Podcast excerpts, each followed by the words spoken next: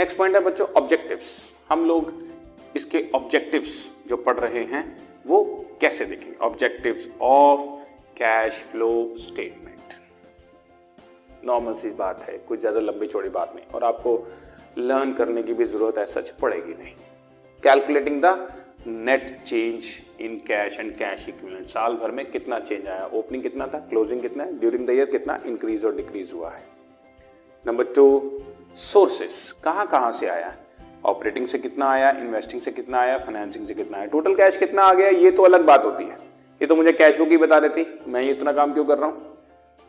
लेकिन हमें पता होना चाहिए कि बेसिकली हमने कितना कमाया है एक्स्ट्रा कहाँ कहाँ से आया फॉर एग्ज़ाम्पल कोई फर्म जो है, वो कमा तो रही है एक करोड़, लेकिन लोन लिए जा रही है दो दो करोड़ के। तो शो कर रही है कि जी हमारे पास इतना कैश बैलेंस बढ़ गया है और हमारे पास फंड्स की कोई कमी नहीं है, हमारे पास लिक्विडिटी की कोई कमी नहीं है तो कोई अच्छी बात तो नहीं है ना? अगर आप कमाते ज़्यादा तो बेटर था ना? लोन लेने से काम थोड़ी चलते हैं। इसलिए हमें पहले पता होना चाहिए कि सोर्स क्या है। तो वो हमें सीएफएस बता रही है कैश फ्लो स्टेटमेंट बता रही है बच्चों।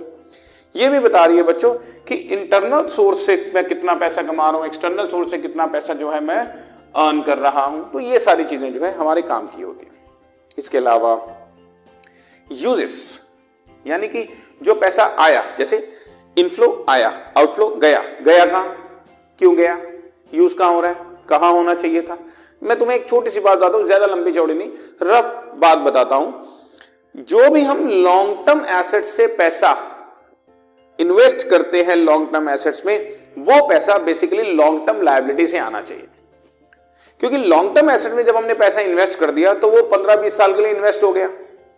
तो ये पैसा आना भी किसी ऐसे सोर्स से चाहिए जो एटलीस्ट दस पंद्रह साल तक हमसे वापस ना मांगे। क्योंकि हमने ये पैसा कमा कमा कर उनको देना है।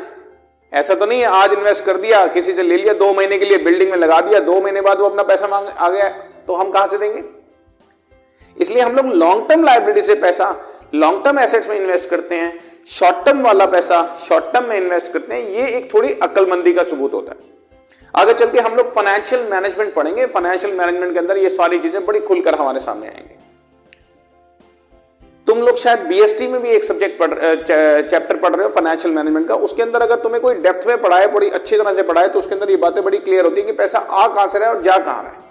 तो कहाँ से पैसा लिया और किधर इन्वेस्ट किया?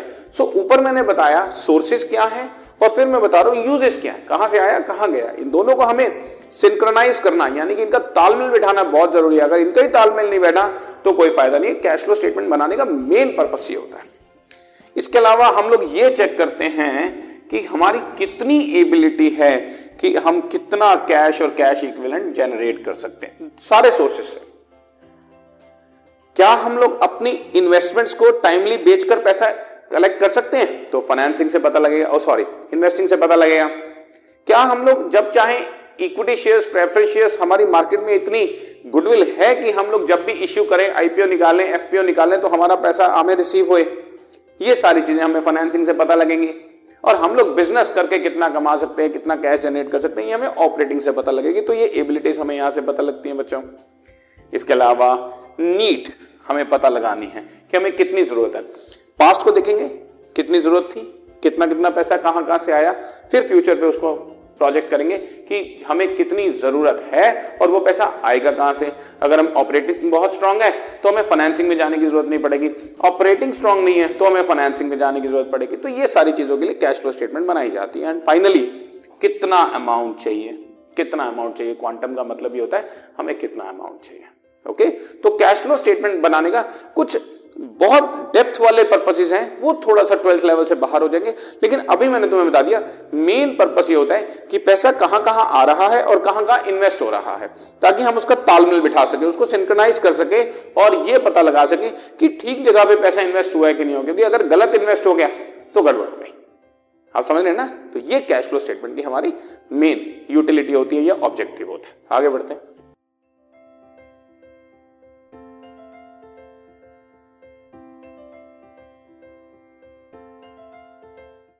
This podcast is brought you by hub hopper and Shiksha Abhiyan अगर आपको ये पॉडकास्ट पसंद आया तो प्लीज़ लाइक शेयर और सब्सक्राइब करें और वीडियो क्लासेस के लिए शिक्षा अभियान के यूट्यूब चैनल पर जाएँ।